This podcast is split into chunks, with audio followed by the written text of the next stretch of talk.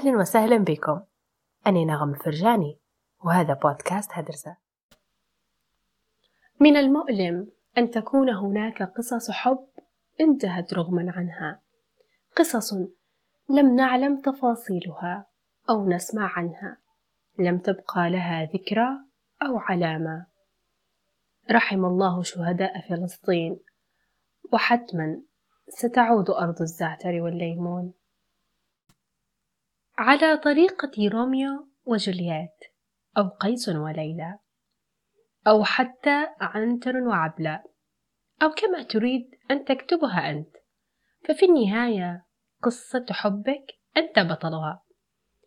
قصص الحب واجد، منها الحقيقي وفيها الأسطوري، منها القصة يلي انتهت بشكل سعيد، ومنها يلي كان مأساوي، وفيه يلي حب وضحى عشان حبه، وفيه يلي سلم من بداية الطريق. فكرت واجد بخصوص مفهوم الحب بالنسبة لي، وطالب تفكير شوية لأني لقيت روحي ما عنديش وصف للحب من نظرتي الشخصية. ولكن بعد كملت تفكير بخصوص الحب وهيك، لقيت 3 كلمات نقدر نوصف بيهم: انتماء واطمئنان وراحة. لأن وقت تجوا تفكروا في الحب أو شنو الحب، يعني شنو أساسه، رح تلقوا الحب هو كل شيء. بمعنى الحب هو تصرف، كلمة، شعور وفعل، عمل وشخص وحتى مكان. يعني ففعليا الحب هو أي شيء راح تحسوا فيه وليه، باطمئنان وانتماء وراحة. ديما وبشكل شائع لما تسأل أي شخص عن الحب أو شنو الحب بالنسبة ليك، أو مهما كان السؤال بخصوص الحب، حتلاقي الإجابة الغالب سماعها من أغلب الناس في حياتنا هو الإشارة للحب فقط بين الرجل والمرأة. يعني ينسوا أي علاقة ممكن يكون الحب من أساسها، أو الحب هو أساسها مش من أساسها. علاقتنا بأهلنا وعلاقة الأخوة ببعضهم، القرابة والأصدقاء، هذه العلاقات كلها أساسها الحب في التعامل. يعني علاقة القرابة والأهل والأخوة هي في النهاية علاقة صلة دم يعني. ولكن لو ما كانش الحب هو يلي مشي فيها، إحساسك بالانتماء والاطمئنان مع هذه الناس ما كنتش حتكمل علاقتك معاهم، أو حنقولوا إن العلاقة كانت حتكون صعبة عليك. ديننا السمح في عدة مواقف في سيرة الرسول والقرآن الكريم يوضح لنا مدى أهمية الحب في التعامل، المودة والألفة والمحبة، من الحب ذاته وصفة من صفاته ودلالة عليه. قال تعالى: بسم الله الرحمن الرحيم، ولو كنت فظا غليظ القلب لانفضوا من حولك لو لم تكن بين الناس ومحمد صلى الله عليه وسلم مودة لما سمعوا منه وأدنوا إليه، فالمحبة رحمة من الله. وفي صورة أخرى من صور الحب في القرآن قال تعالى: ومن آياته أن خلق لكم من أنفسكم أزواجا لتسكنوا إليها وجعل بينكم مودة ورحمة إن في ذلك لآيات لقوم يتفكرون. في الآية السابقة اللي تو قريتها ربي قال: وجعل بينكم مودة ورحمة، يعني اللي قلت لكم عليها في البداية إن المحبة والألفة والمودة هي صورة من صور الحب ودلالة عليه، هي تسمية من تسمياته. ولازمنا نعرف أن التصور القرآني للحب ليه بعد أعمق في تربية الإنسان، لأن الرسالة منا أكبر من التقاء جسدي وبس، إنما هو التقاء على تقوى الله وإله. في ديننا لم يمنع الحب أو يحرم حتى. في حديث عن رسولنا الكريم قال لزوجته خديجة رضي الله عنها: لقد رزقني الله حبها. وفي حديث آخر عن عمرو بن العاص جاء لرسول الله وسأله: يا رسول الله، من أحب الناس إليك؟ فأجاب الرسول: أحب الناس إلي عائشة. الرسول في حياته كان يفصح دائما عن حب زوجاته قدام الناس، قدام الملأ، لأن من حق المحبوب أن يعلم بحب الناس إليه. وفي هذا الحديث في حديث للرسول عليه الصلاة والسلام يقول: جاء فلان لرسول الله فقال: أنا أحب هذا. فقال الرسول: أأعلمته؟ فقال الرجل: لا. فرد الرسول عليه الصلاة والسلام: أعلمه فلحقه. فقال الرجل: أحببتك في الله. فقيل له: أحبك الذي أحببتني فيه. في سيرة الرسول عليه الصلاة والسلام هل بمواقف تحكي لنا عن الحب والمودة اللي كان يتسم بها الرسول عليه الصلاة والسلام، وكانت واضحة في تعامله مع الناس ومع أهل بيته. وما نكفوش هنا، لأن الله عالم بتقلب حال الإنسان وحال قلبه، وممكن نتعلق بحاجات مش خير لينا، ولكن القلب ما يهوى. قال ربي في كتابه: بسم الله الرحمن الرحيم، وعسى أن تحبوا شيئا وهو شر لكم والله يعلم وأنتم لا تعلمون. عرف علماء علم النفس أو يعني اعتمدوا تقسيم الحب أو الوقوع في الحب، خلينا نقوله، لثلاثة مراحل: الانبهار والاكتشاف والتكيف. الانبهار تجي المرحلة الأولى، ويقول لك إن هذه المرحلة حتجي في بداية القصة، وهنا حضراتكم حتشوفوا الشخص اللي أنتم معجبين فيه مثالي خالي من العيوب، به كل مميزات الكون ولا نقص فيه. حتشوفوهم يعني مختلفين عن كل ممكن اللي شفتوهم باقي حياتكم. وبصراحة أنا نعتبر المرحلة هذه حساسة جدا، لأن المرحلة هي أنت ممكن ما تعرفتش أو ما وصلناش مرحلة الاكتشاف، إحنا ما زلنا في مرحلة الانبهار.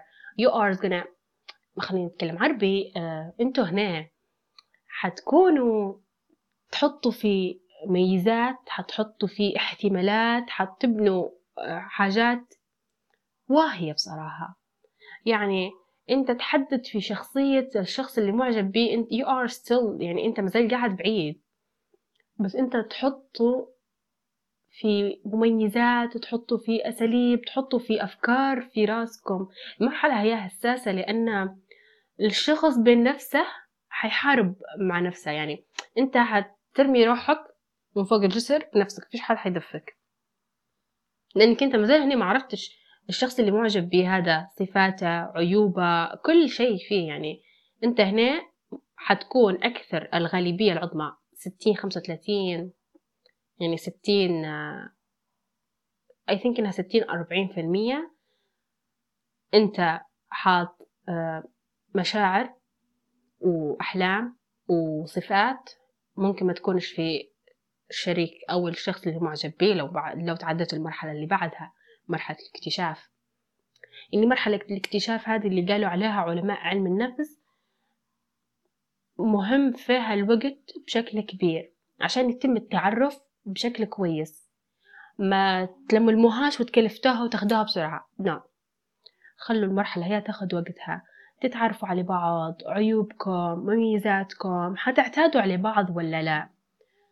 بعدها في مرحلة ما التكيف، أو أنا اللي قلت عليها مرحلة العشرة. هي في المرحلة هذه يكون فيها الطرفين وصلوا لمعرفة كاملة ببعض، يعني خلاص عرفوا العيوب والمزايا وطريقة العيش بعضهم وكلها، يعني حيقدروا يتكيفوا معاها المرحلة هذه. وعلماء علم النفس يطلقوا على المرحلة هذه مرحلة الأكسيتوسين، ومن بعد الأكسيتوسين ومراحل الحب أو مراحل الوقوع في الحب. نجول العلامات اللي ممكن علامة واحدة منهم تعرف بها إنك هل أنت وقع في الحب، أو هل أحد ما واقع بحبك. علامات الحب 5: الضحك والنظرة، رؤية الأشياء الإيجابية فقط، وتقلب المزاج، الخطط المستقبلية، وتغيير المنظور. الأهم بالنسبة لي من بيناتهم هي النظرة. العيون لها لغة خاصة بصراحة، أنا دائما مؤمنة إن العيون تقول في كلام ممكن حتى اللسان نفسها ما قالهاش. النظرة تغني عن كل شيء. بنظرة ممكن تفصح عن عتابك لشخص، أو إنك أذاك شخص، أو ممكن إنك حبيت شخص. فالنظرة تعني الكثير بصراحة.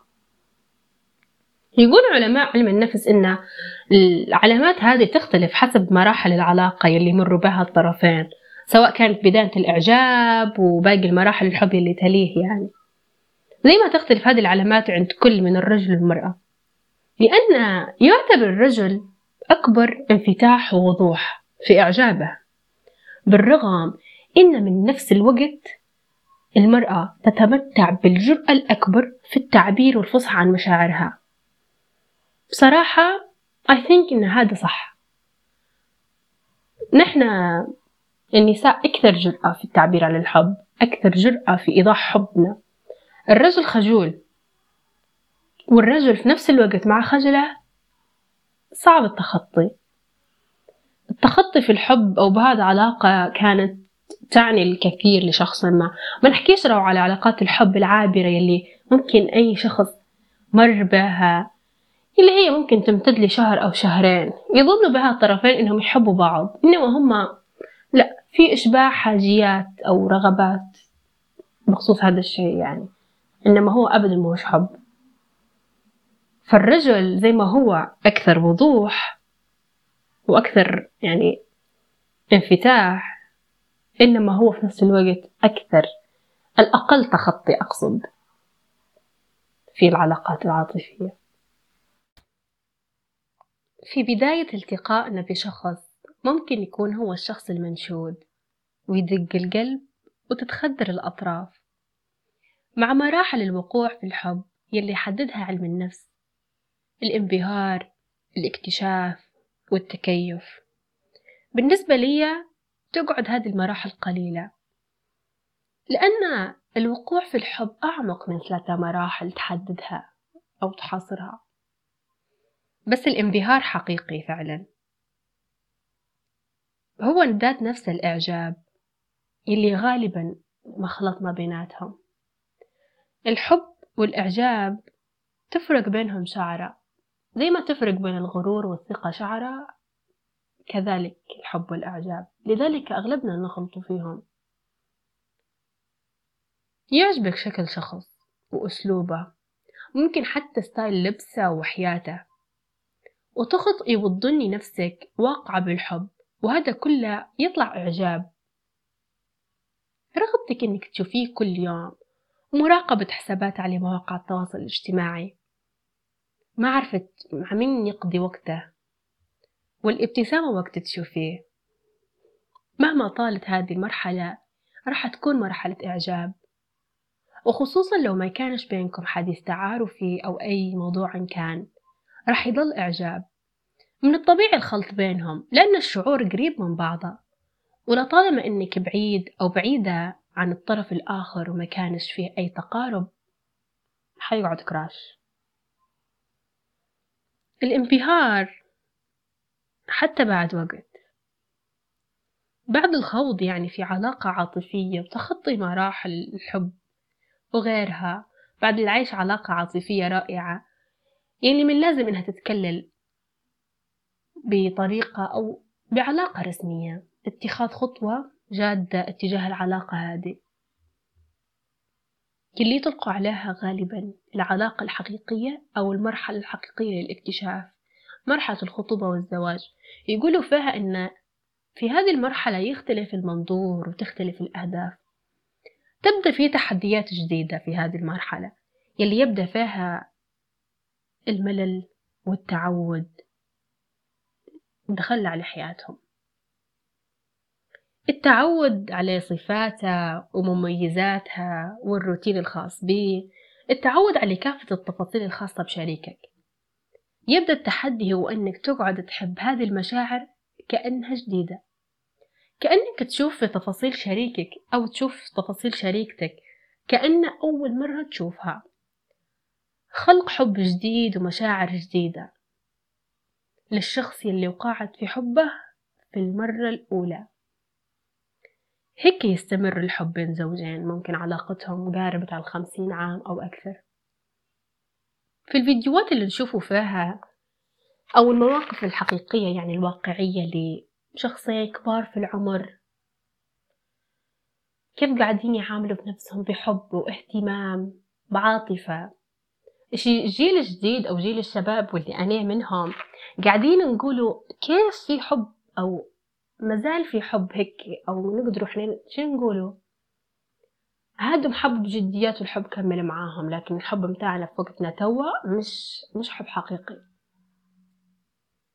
القصة مش هيك، القصة إن هادم الاثنين اللي كبروا مع بعضهم تحملوا بعض في كل الأوقات، حبوا تفاصيل بعض كأن أول مرة يشوفوها، تعودوا على روتينهم، ما خلوش للمشاكل والخلاف ياخذ طريق ما بيناتهم. كانوا أعقل من إنه يخلوا مشكلة بسيطة أو برود تخلل المشاعر شوية، أو خلوا الاعتياد ياخذ وقته معهم إنه يطول. هيك عاشت قصة حبهم. كل شخص راح يوصف الحب بطريقته الخاصة، أو بكيف هو ممكن حس وقت وقع في الحب أو لقى الشخص المنشود. تقول ناد أو توصف الحب بأنه زي الهزة الأرضية يلي تجي وتهز كيان الشخص وتغير فيه هلبة حاجات.